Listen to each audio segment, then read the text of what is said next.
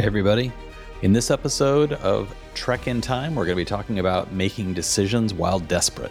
That's right, we're talking about Discovery, episode four of season one The Butcher's Knife Cares Not for the Lamb's Cry. I will admit right now, I love Star Trek titles when they're long and poetic. Welcome, everybody, to Trek in Time, where we're watching every episode of Star Trek in chronological order, and we're also talking about the context at the time of original broadcast. Right now, we've just begun Discovery, which means not only are we talking about Discovery, we're talking about 2017. Yes, remember 2017 when everything was golden and there were rainbows everywhere? and who are we? Well, I'm Sean Ferrell. I'm a writer, write some sci fi, write some stuff for kids, including the soon to be published The Sinister Secrets of Singe, available on pre order now. Plug, plug. Go get it. And with me is my brother Matt. He's that mad behind Undecided with Matt Ferrell, which takes a look at emerging tech and its impact on our lives. Matt, how are you doing today? I'm doing good. And we just saw each other this weekend, so it's a little funny having a conversation like just just saw each other two days ago. We probably yeah. should have recorded this in front of mom and dad. That'd have been fun. Oh, that would have been great. Mom and dad really would have loved it. yes. Mom would have kept asking questions while we were recording. Yes and yes. dad would have slept through the whole thing. Yes. would have been delightful. And as I pointed out to Matt and maybe viewers, maybe you've noticed this, maybe you didn't. I recently was looking at our history of videos and kind of like hovering over some of the thumbnails and realized that I had a pattern of wearing the same shirt for every recording week after week after week, which created the false impression possibly that we recorded all these in one afternoon. No, this is a weekly recording. or you have one Matt, set of clothes. or I have one set of clothes, much like a Starfleet officer. Hello, Riker.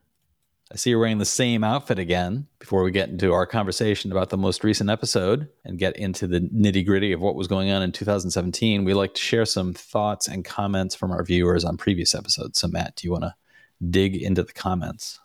Sure. There's been an influx of really interesting comments of people reacting to Discovery because it's like we've now shifted from Enterprise into Discovery. So it's been kind of fun seeing people's reactions to mm-hmm.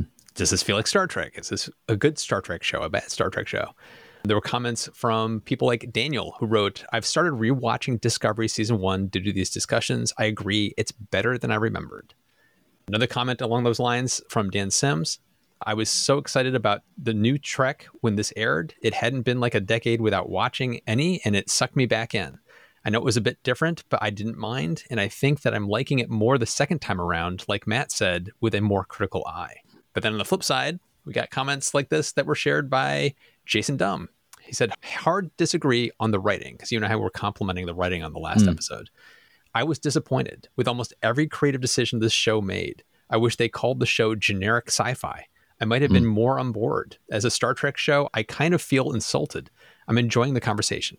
So he's mm. enjoying us talking about it, but clearly not a fan of Discovery. And I just kind of want to include that because it's like he wasn't alone. There were other people that seemed to fall on both sides of the the fence of they they Very appreciate the show more than they realized on a second rewatch, and then other people are like, nope, definitely not for me. But at least they're enjoying the conversation of us talking about it. Yeah, I think as we're getting deeper into this first season, and now we're yeah. at season we're at episode four. It's i am seeing how it straddles one foot in star trek and one foot in just sci-fi in general. Yes. It does have a slightly different flavor than i remembered. And i think that it for me may be born of the fact that i watched all of this as an adult through you know enterprise and then we had mm-hmm. a long gap of more than 10 years before we had another star trek program on we had had Star Trek movies made that to me felt more like Star Wars akin as opposed to Star Trek. Mm-hmm. And then this felt like a return to a Trek that I recognized as Trek. But then with further time passing and a show like Strange New Worlds emerging. Oh, yeah. Yeah. Which to me feels like even deeper into Trek lore. This does start to feel a little bit more one foot out of the camp. It, feel, it feels like a foot into J.J. Abrams' Star Trek than yeah, classic Trek. So yeah, yeah. But having said that, I still think it's remarkably well done and well conceived, and I'm enjoying the rewatch. It, it's hitting a lot of nice notes for me, especially after some of the episodes of Enterprise where it felt like, okay, I'm going to drag myself through this episode because it's just kind of a boggy one. The model of streaming service t- television, where you know you're getting 10 episodes and it's mm-hmm. like each one feels like, okay, they're clearly making progress through the big story arc. That's this feels more energized and energetic to me. So mm-hmm. I'm enjoying that aspect of it as well. But that noise in the background, of course, our regular listeners will recognize that as the red alert, which can mean only one thing. It's time for Matt to tackle the Wikipedia description. Here's a little warning to everybody the Wikipedia descriptions for Discovery are mm-hmm. wildly different from the Wikipedia descriptions of Enterprise. So, are they truly Wikipedia descriptions? No. They start with Wikipedia descriptions, and then I have started just throwing together a quick synopsis of big plot points. So, Matt, take it away. okay. The Butcher's Knife Cares Not for the Lamb's Cry is the fourth episode of the fifth first season of the American television series Star Trek Discovery, which is set roughly a decade before the events of the original Star Trek series and explores the war between the Federation and the Klingons. The episode was written by Jesse Alexander and Aron Eli Coleite. Okay, it was directed by Olatunde Osunsanmi.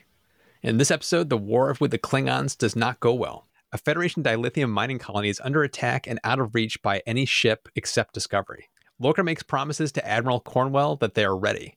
Chief Engineer Stamets doesn't believe the ship can jump that far safely, and they nearly jump into a star. Burnham discovers that the tardigrade isn't aggressive, and by, by using Saru, and that is an unusual connection to the spores that drive their ship by using Tilly. The tardigrade, with some painful manipulation, is wired to the ship and allows for a heroic jump, but Burnham wonders at what cost. Meanwhile, Voq and Terrell are scrambling to save the last of T'Kuvma's crew and are betrayed and stranded by L'Rell, leaving the two of them alone and needing to find another way to unite the Klingons. Man. So there you go. Just that simple. It was that simple as Matt mentioned, directed by Olatunde Osunsanmi, teleplay by Jesse Alexander and Aron Eli Coleite, and the episode stars guest appearances by Michelle Yeoh once again as Captain Georgiou, Jayne Brook as ADM Katrina Cornwell, Mary Chieffo as L'Rell, Wilson Cruz as Dr. Hugh Culber, Kenneth Mitchell as Kol, and Rekha Sharma as CDR Ellen Landry. The original air date of this episode, October 8th, 2017. And Matt, you'll remember better than most what you were screaming into your bedroom mirror while holding a hairbrush as a makeshift microphone. That's right, it was Rockstar by Post Malone featuring 21 Savage. 44 million downloads on that one this week. Wow. And at the movie theaters, we were lining up to see an unexpected, from my perspective, sequel Blade Runner 2049. This is, of course, the sequel to the 1981 sleeper hit. Basically, Blade Runner came out with a thud and then turned into one of the most pivotal sci fi classics of a generation, having impacts on everything from clothing to architecture for decades. Blade Runner 2049 opened strong with $32 million. And in television, we are working our way through a list of the most streamed television series of 2017. And previously, we had Game of Thrones. We also had The Walking Dead.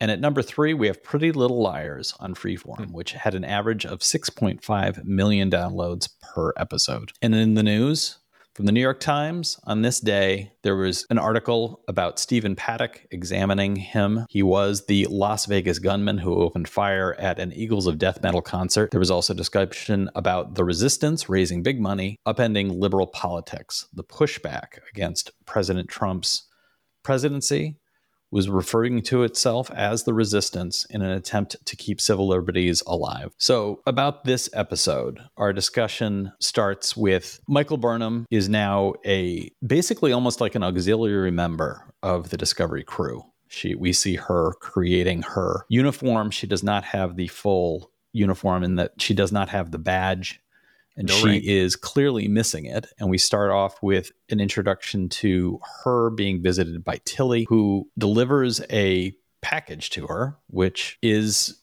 the last will and testament of Captain Georgiou, a heartbreaking moment for Burnham. And she cannot face the reality of what it might mean. How did you feel? I want to talk about this episode in kind of out of order. The relationship with Georgiou, the relationship with Tilly, the impact of the last will and testament package. Mm-hmm. What did you think about that as an element of this episode? It felt to me a little out of place with what was happening in the episode. It didn't feel like it tied in as as tightly as it could have thematically. But as a character development, I thought it was really nice. It was very touching to see the ramifications of her original decisions continuing to ripple throughout the mm-hmm. series. Mm-hmm. So I did like it, but I just thought it could have tied in more directly to what the main a plot line of the episode was. I'm impressed by the character development, the relationship between Burnham and Tilly in the yes. scenes where we see the two yep. of them talking to each other. And Tilly basically saying, if this found its way to you, then it is yours. You've earned it. Right. And it's a right. nice kind of reassuring moment. And it's done again, I like the I do like the writing. I like that Tilly's moment of sharing this is to start off with, as my mother would always say, now that's not true. My mother did nothing but criticize me it's the it's this opportunity where she shows a little bit about herself while also forging a nicer bond with Burnham. I did find myself wondering though, how is it that after the battle at the binary stars, there's nothing but calamity for for Starfleet out of that battle? Mm-hmm. How did this object, which is a telescope, get reclaimed? Don't don't think about it after don't think too hard, that John. battle. Don't think too hard. You can't think. Stop thinking. Stop thinking. You can't. I do can't that. help it. I can't it's, help it's it. part it's part of the reason I was kind of like I, I liked the character development of this, but it didn't tie into the entire episode. And that same thing was crossing my mind of like, wait, is there some kind of like mail ship that like runs around delivering stuff like the UPS delivery guy? Because yeah, they're out on the fringes of space, and they even say you're the only ship close enough to go help this colony, but yet we were still able to make the mail delivery. It was like, eh, yeah, that was. It, don't think about it. Don't think about yeah. it. But I also like the idea that there's somehow Starfleet crews combing through ships and they're like, we have to see if there's anything in the captain's office that should be reclaimed. But we're going to leave dilithium crystals in the engine and we're not going to yeah. bother with the fact that there are Klingons on that ship over there that's dead in space. Very hand wavy. It's a moment for me where the well, conversation were they, were they is well written. Were they, imp- were they implying that that came from the ship? Because that, that's not what I took it as. The telescope was on the ship. In the first episode, Georgiou shows it to Burnham and shows her and Saru something to look at through the, that's how they identify the object that's in space they're looking through okay. and seeing it physically even dumber so yeah okay. so yeah. it's this thing where it's like yeah. that's why when you see the telescope it actually looks damaged yeah. it did not look like that at the original depiction where it was like very well maintained and now it's been damaged but somehow reclaimed and i just like the idea that somehow somebody reclaimed it while there's a klingon ship that has a crew aboard it that's dead in space they should be taken as prisoners if starfleet is actually in that location of space and saying like don't forget the captain's telescope like what are we going to do yeah. with these klingons over here uh, anyway it's a it's a case where the scene the they built a scene that doesn't make sense so that they could have nice moments within it. Yes. And I understand that, but I don't always forgive it. Um and this is one of those cases where I'm like, this just does it kind of like stood up as as a moment. I was just like, this doesn't really serve a purpose if it's that poorly conceived. So mm-hmm. I had an issue with that. But the the main thrust of this episode is really about the performance of the ship. And I think that there were a couple of, we've talked about this before the A plot, the B plot. This is one mm-hmm. of those cases where the two of them kind of do stay isolated from each other, but spin around each other really nicely so that you can see the synergy between the two of them. On the one hand, we have Burnham being tasked with, you've got to figure out how to weaponize the tardigrade. It's, she begins to do the research, which is piecing together the similarities between this rhinoceros sized thing in the holding cell compared to microscopic organisms that live on Earth. She begins to piece together tendencies in the creature. She wonders about aggressive qualities and she begins to piece together that it's not aggression, but self defense. And is using a detective like Vulcan logic to say, well, what happened on the sister ship involved this thing.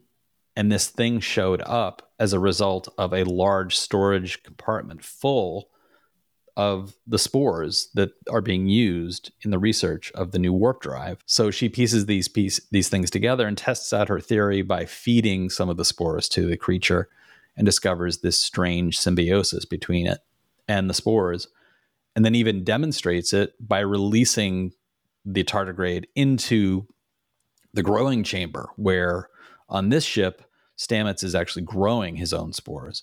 So it's not as highly concentrated as the storage compartments on the sister ship. And when the creature is released, they can witness the spores and the tardigrade in this symbiotic relationship. From this point, they then have to make a big leap forward into well, what does that mean as far as how to utilize this? What does it represent?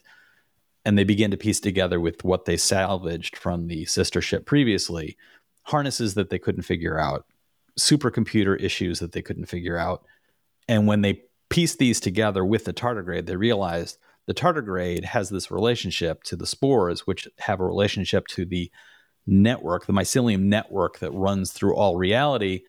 So effectively, the tardigrade as a navigator can see all of space, allowing them to utilize it as their navigation device. Their one attempt to do the leap in order to save the dilithium mine mm-hmm. ends nearly in calamity. If they had gone just a little bit further, they would have been inside a star. But yeah. they end up in the corona of a star and just manage to get their warp engines running normally and jet out of there before the ship is damaged. So without the tardigrade, they've already demonstrated without the tardigrade they cannot do this. But once they utilize the tardigrade, they're able to do something pretty magnificent, which is run to the defense of this mining this mining colony. Right. What did you think about the damsel in distress quality of the mining colony? It felt a little um, paint by numbers to me, would be the best way to put it. It felt like, mm-hmm. oh, classic movie trope.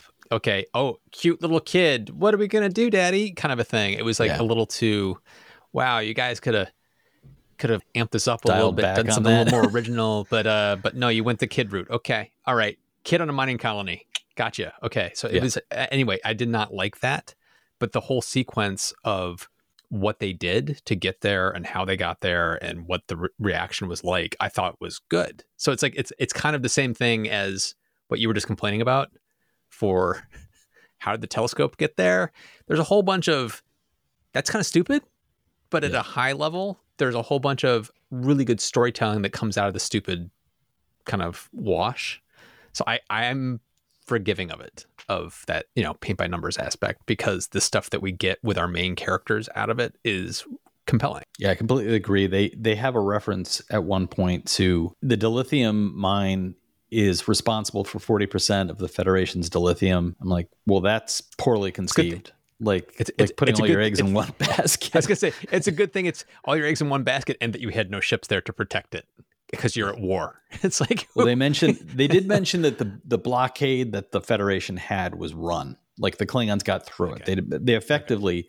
and and here's where I, I think there might have been an opportunity for a little more detail, a little more context as far as how is the war going. We do well. get a reference from the Klingon side where the Klingons are taking the approach of we see a Klingon arrive at T'Kuvma's dead ship, and what is left of the crew is operating under the control of Voq, but they have no food. They are all starving. They have literally eaten the dead that they've been able to harvest from the various ships.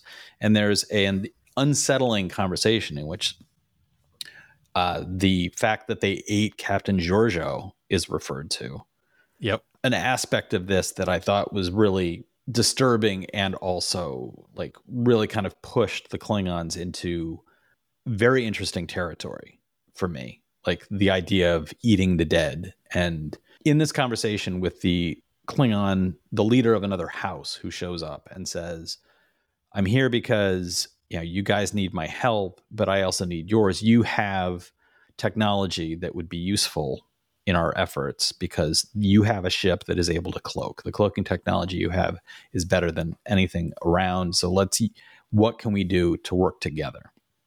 This leader will come back and eventually buy off Voq's entire crew just by bringing them food. And it turns the tables on Voq as far as the potential leader of a reunification campaign within the Klingon Empire. But when Kol shows up, his first statement is one of like let's keep this this thing going. We've got a good thing going. But then later on he says to Voq, who expresses shock at the idea of like why would you do this? Why would you turn why would you lure my crew away from me? Why would you turn against T'Kuvma's teachings? And Kol says all of that is fine for right now and we will be unified as until we finish this war with the federation but once that's over we're going to turn on our turn against ourselves again and there needs to be somebody, one house that has enough strength to actually force everybody to stay in line. What I found interesting about that was the very casual when we're done with Starfleet, when we're done with yeah. this war. Yeah. It is it presents the sort of hand waviness of that, which I think is earned in this scene. Normally hand waviness, you know, you, you, you if you can sense the hand waviness, you don't want to see it. You want to like, well, why did they do it that way? But in this case, this is a moment where they are telling us a lot. From the Klingon perspective, the war is going well. Yes. And they don't have a problem with dealing with Starfleet. This commander is already looking down the road at how am I going to become the top dog and keep the Klingon Empire unified, but under my control. So this isn't, oh, we need this weapon so we can defeat Starfleet. I need this weapon so that I can keep everybody in line. So the hand waviness is information as opposed yep. to obscuring of information. What we get on the other side is hand waviness that does not provide information. I wanted more information. I think that they made a mistake in the Corvan is responsible for 40% of our dilithium.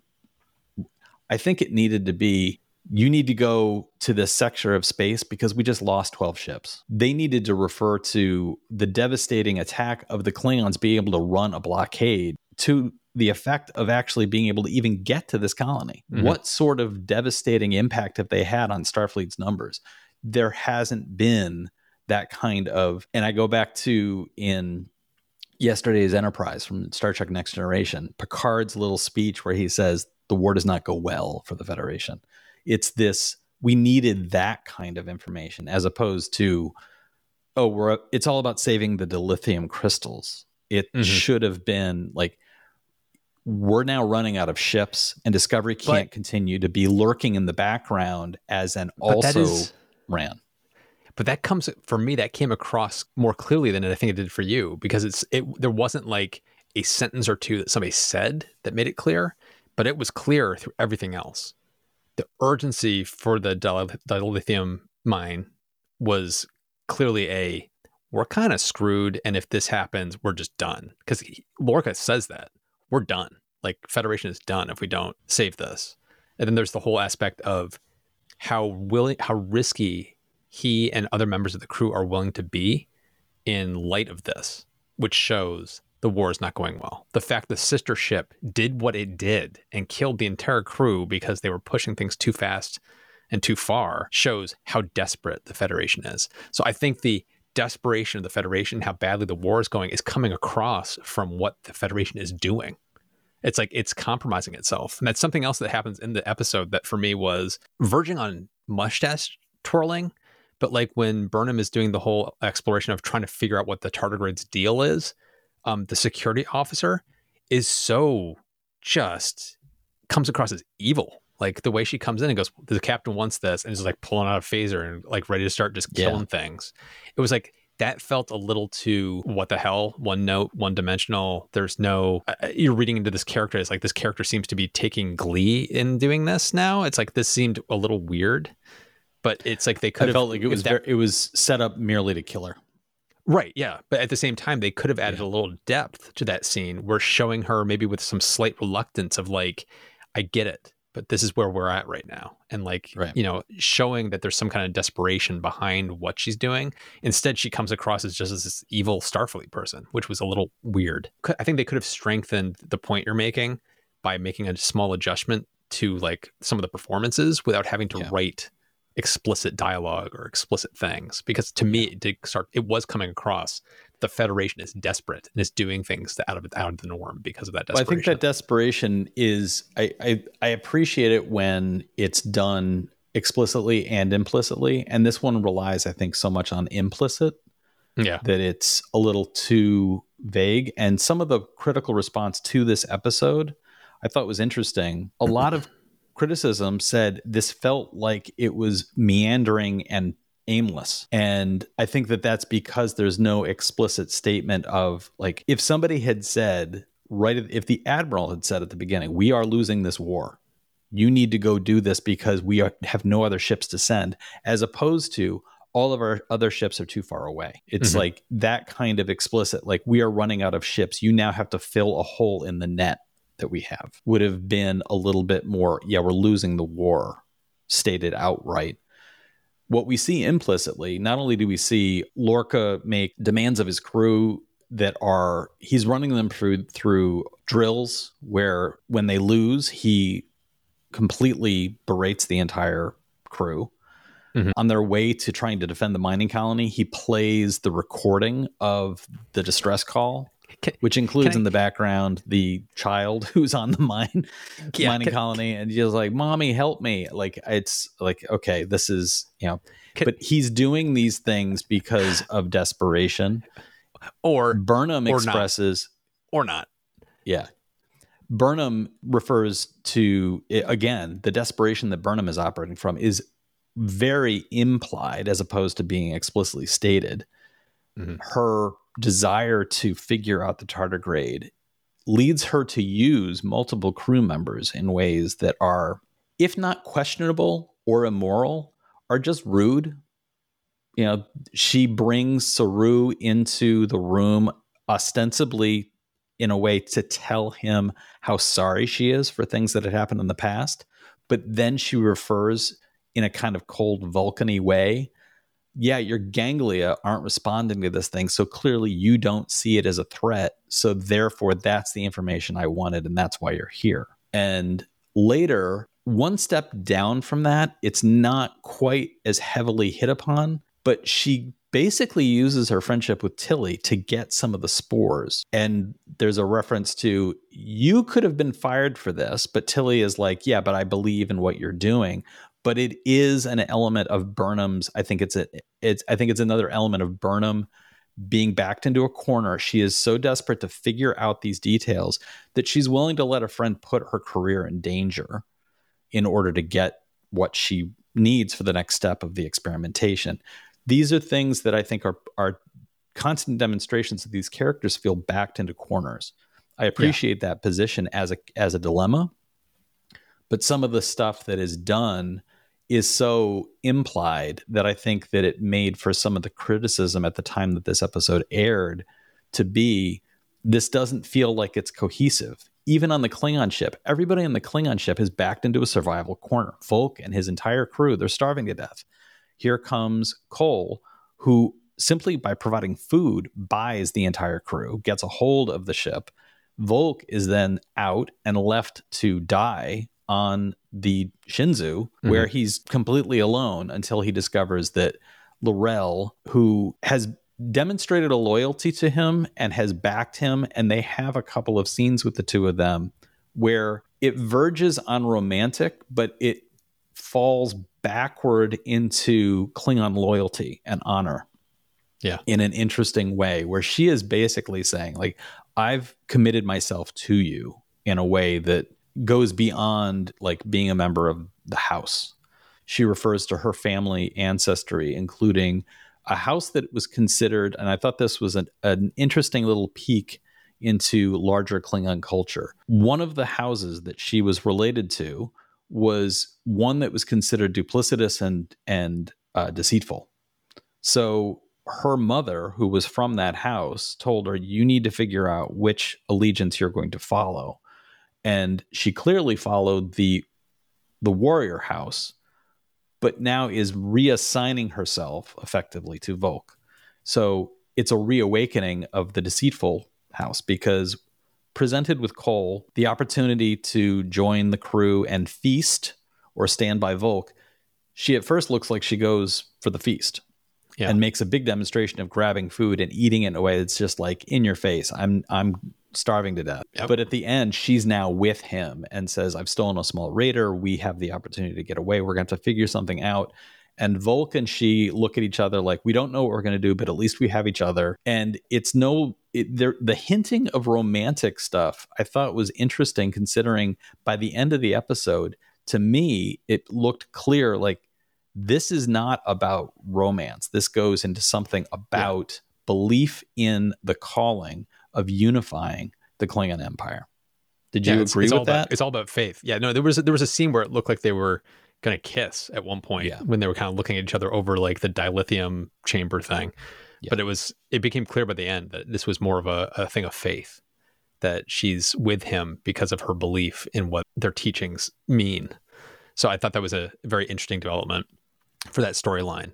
I kind of want to tie back to the Lorca stuff because I don't want to give spoilers away for anybody that's watching for the first time. I don't want to give anything yeah. away about what happens over the course of the first couple seasons. But I forgot how much like layering they did with Lorca in the beginning because there's the way he acts is off and it's weird. And yeah. he has that room that's like the predator room, the predator trophy room. Yeah. which is really bizarre. And that's his kind of like little, like his little place he goes for a siesta to look at all the crazy weapons he's got. It's like there's a whole aspect of him I forgot they were laying the groundwork for that, not to give spoilers, pays off in a way yeah. that I just, my first time viewing it, I did not pick up on all these clues and all these yeah. things that they were layering in for him. And it's, I just find it fascinating what they're doing with yeah. this character. I do, I do too. I really like the character and I like the little touches like him eating octopus. Yeah. Something about that in this episode, him eating octopus with his hands is just like it's a little I mean we're, we're accustomed to but seeing how like other yes. other species and other cultures in the show have different ways of consuming things by showing a captain eating with his hands lends the character a nuance that like that's Picard wouldn't have done that. Kirk wouldn't have done that. Archer well, wouldn't have done he's, that. He's leading with a stick. He's not using yeah. a carrot for his his crew. He's using a stick. And the whole like his berating of the crew when they fail, the whole playing that horrific audio recording of the attack. It's like all of that is so not what you would consider a good leader. And he's he's leading by strength and fear imposing and his will and fear and intimidation. It's so not Star Trek. It, it, it's like uh, the ganglia on us as a viewer is supposed to be going off with yeah. Lorca because of that. And I just forgot how much they were doing, like little nuances. The way you're talking about how he was eating, what he eats, the whole the dark room, like everything about this guy.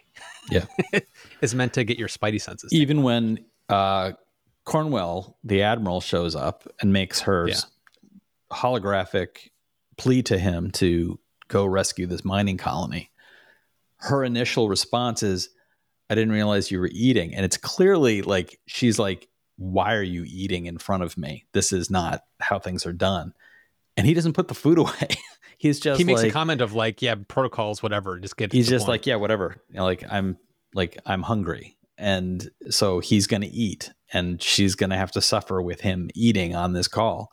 And you just yeah. imagine on the other end what a holographic figure looks like who occasionally brings up food into their mouth and like this is you know a nice depiction of him rebuffing protocol and yeah.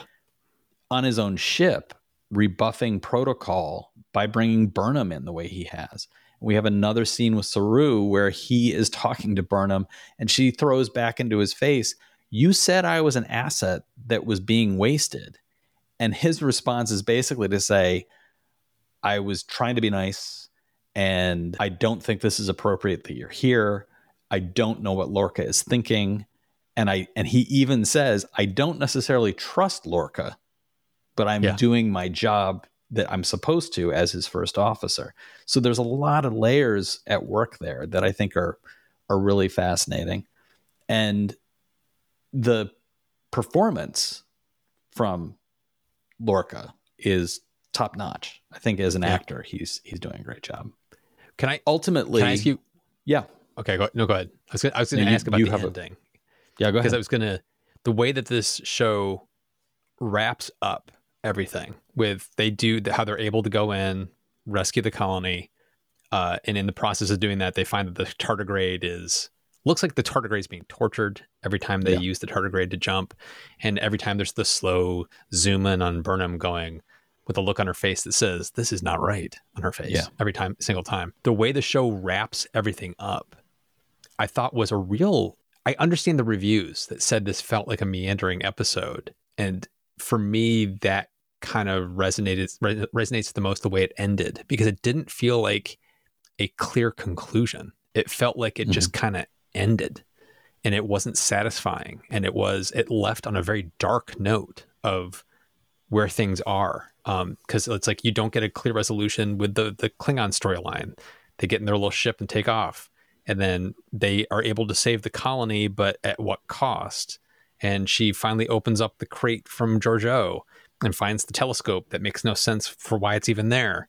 Yeah. And there's this heartfelt like looking at that thing. So it's like it just it just kind of ended and there was no really clean conclusion to any of the storylines in a way that was satisfying. Mm-hmm. How did you feel about the way they wrapped everything up? I think that's very in the era of what television looks like now. I think a lot of TV does that. And I think it's but very different the from but most of the time, they wrap up at least one of the storylines. Like you might have an A, B, and C plot, and then you wrap up the A plot, but you're leaving B and C wide open to go into the next episode. Mm-hmm. And so there's this constant weaving of storylines. So you're always getting some kind of conclusion in the last third of the episode. I think episode. in this one, the one that they concluded was the defending of the mining colony. And they they did it. Well, that was a, unsatisfactory.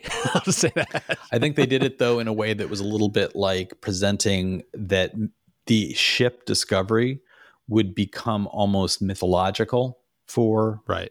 people in that era. The question being, okay, if we're just 10 years before we know Kirk and the original crew on the original series are on Enterprise, how come nobody's talking about Discovery? How come nobody's talking about what that ship could do? Mm-hmm. How come nobody's ever referred to there was a warp drive that could have done all these magnificent things? How come none of that is a part of the canon and of course, it's not part of the canon because it wasn't there when they created the show. But now they've created this prequel show. So they have to explain that.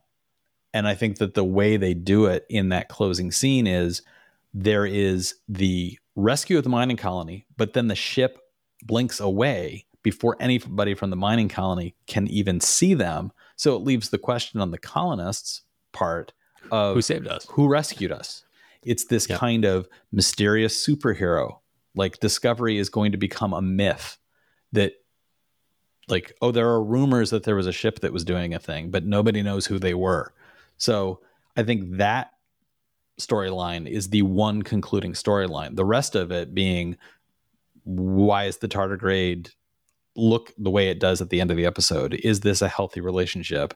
Will burnham be able to find a place and trust with a crew that looks at her skew, there is a reference in this. I think the only other thing, which is maybe a little bit of a conclusion, is Tilly says the crew's looking at you differently now.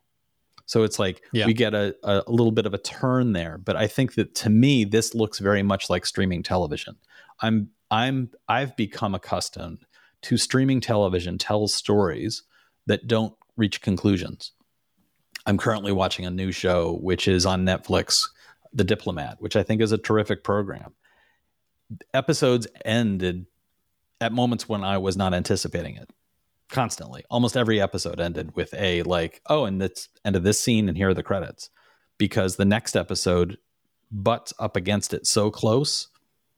That's where the current goes, and I think that that's an element of this, and I think it's an element of the program ultimately that may have been a part of what led to Fuller leaving the program um, we talked previously, one of his original visions of the show was that it should be multiple seasons, but each season would be completely standalone and a different era. so that you would have something before the original series, then you'd have something during the original series, then something during next generation, and then something way in the future. To tell those kinds of stories episodically really does create a, a need for story threads to last more than one episode. And when you do yeah. that, especially in conceiving what does it mean to be a streaming show, binge watching. Binge watching was the the it's weird to say that in 2023 we don't view binge watching the same way we did in 2017. I think in 2017 they were leaning heavily into episodes should stream one into the next so that the audience sits there and watches for 8 hours. And they've moved the other direction. They moved back the other direction, back to what television looked like in 2004, 2005, where it's no, we need to release things slowly. We need to get ad revenue. We need to do these things in order to recapture how we control what an audience can consume. So I think a TV show, a Trek show right now is being made with a different vision than was being made when this was made. And I do agree, it feels very much like and end as opposed to conclusion, but mm-hmm. it doesn't surprise me because of when this was made. I think that yeah, I, CBS I, well, me, especially was picking up on the lessons of programs that like Game of Thrones felt this way to me. Oh, it didn't feel this way to me. That's what I'm getting at. It's like a lot of streaming shows that I, I've watched and I've enjoyed that have this whole like it never really ends. It just kind of weaves episode to episode. There's always some kind of fundamental plot line that happened in that episode that kind of gives you a beginning, middle, and end even though there's so many threads that are left out as cliffhangers to get you to go to watch the next, hit the next button, hit the next. And you button. don't see the mining colony story as that. No, that's it's introduced and it ends, and we don't go back uh, to the mining colony. so, but that's my that's my point. Is like if that to me felt like a C plot line. It felt like so weak sauce, so lame, and the real hmm. meat of the stuff to me was the whole thing around the tardigrade and what Burnham was doing. And because that felt like that to me was the eighth plot line and that was not resolved and it was not even kind of like in the way they handled it, just kind of felt like a wump wump the way the episode just suddenly ended. So mm. that's part of the reason why it kind of jumped out at me. It didn't feel that way the first time I watched it. It's like because I was watching it in that fast, like I'll just hit the next button and watch the next episode. So it's like since we're not doing it this time, yeah, I think it may. I think we see the same thing. I just think we have a different response to it because for me, yeah. the rescue of the mining colony was the one that was a conclusionary. Like, here's a conclusion. I think the tardigrade storyline also had a conclusion in the form of they figured out that the tardigrade has this relationship with the spores. Like that mm-hmm. was a like, what is this creature and how can we weaponize it? Oh, we don't need to weaponize it. It's part of this. It's actually a part of the engine. So it's like that's a kind of conclusion. Not a hard conclusion, but definitely I felt like there was an arc there because it starts with like, how do we use this? And Burnham's entire thing is like, why do we have to use it? And then she ends up using it and she feels hmm. bad. Mm-hmm. She realizes it's a bad relationship. It's like I th- I feel like there is an arc there that that worked, but I do also agree on what you're saying is that the place where I think that they were putting like okay, if there's one storyline that's going to hold the energy of this episode, it's going to be the mining colony, and that was not a great storyline. It nope. was it was not there wasn't enough structure to it or meat to it to make it feel satisfying that oh thank goodness they saved the colony. And maybe it could have been i just really just like just spitballing. Maybe the admiral needed to be at that colony. Maybe she needed to be at that site and be like i need your help. You need to come find me. You need to come rescue me. Get here. And then for mm-hmm. them to get there and have that moment of you know good thing you came here because you just saved all these colonists and all this dilithium maybe just right. by having a present character as opposed to go over there and do that thing and then they do the thing it mm-hmm. was a little easy to say like that was it yeah i also didn't like the baby crying like the they made it seem very homesteady which i didn't yes. understand yes like these are like either wagoneers yeah. going across space and like I think I found some dilithium. Let's dig it up. And like, uh oh, here comes some people who hate us. And like, I was just like, why is it depicted in this yeah. way? And they have zero military response at the colony. They're they're so completely dependent That's, on Starfleet yeah. in space that when yeah. Starfleet in space is knocked out, the colony just sits there and takes a bombarding.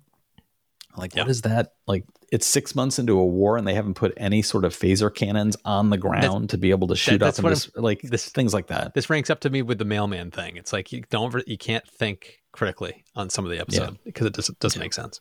So, kind of like big picture, what do you take away from this as far as what did this episode do that you think was valuable? For me, it was a lot of Lorca. For me, it was yes. it was you know, plot wise, it's the stuff of the tardigrade and the spores, the engine working, them making a tremendous leap. I think that that stuff works, and I like Lorca, and I like the simmering stuff between Saru and Burnham, and I mm-hmm. like the growing bridges between Tilly and Burnham. Some of the stuff that you and I have already talked about uh, in detail is stuff that didn't work for us. I won't regurgitate, but I do think there was stuff here that was valuable for yeah, you. What ca- do you what do you take away from all this? It was the character stuff and the this episode to me felt like building bridges. It was not an episode unto itself that's like that's an amazing episode. It's more of a okay, this is really helping to kind of establish the characters and the linkages that will pay off in future episodes. So this felt more like a, a bridge episode to me. So for me, it was really around Burnham and um, Lorca specifically between the two of them, the establishing who they are and what they kind yeah. of stand for. Yeah, that I agree with that. So, viewers, what do you think? Did you find this to be one like Matt has described as there's not enough meat on any of these bones for me to feel like this is a complete story and a complete episode on its own? Or do you agree with me that this kind of felt like what TV can feel like now? In a streaming world where you're dealing with a long term storyline instead of relying on episodic storyline. Jump into the comments and let us know your thoughts. Next time, we're going to be talking about the episode Choose Your Pain. And in the past, I've asked Matt what he predicts an episode is about, but I'm going to take a different tack this time. Viewers, I'm asking you what do you think Choose Your Pain is going to be about? And if you are rewatching the show and you remember what this is about, I'm going to give you another rule that you have to live by. Guess what you think Choose Your Pain is about, but wrong answers only.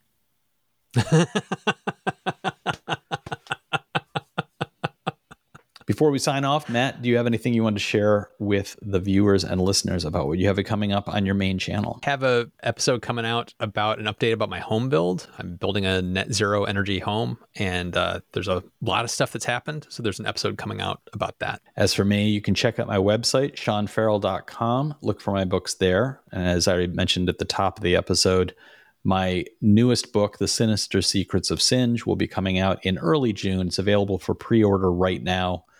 So I would greatly appreciate anybody's interested in that picking it up. Pre orders definitely help and help support me and my efforts in this podcasting with my writing. And if you'd like to support the show directly, you can do it a bunch of different ways. You can go leave a review on Apple, Spotify, Google, wherever it is you listen to this. That includes YouTube. Don't forget to subscribe. Don't forget to share it with your friends. And there's also direct financial support for the podcast, which would be going to trekintime.show click on the Become a Supporter button. It allows you to throw some coins at us. We appreciate the welts. And when you do that, it also makes you an ensign, which means you are automatically signed up for our spin off show, Out of Time, in which we discuss things outside the confines of this discussion. So we talk about other Trek, other Star Wars, things like fantasy, horror, whatever movies, TV shows we're watching. All of that really helps support the show. Thank you so much, everybody, for listening or watching, and we'll talk to you next time.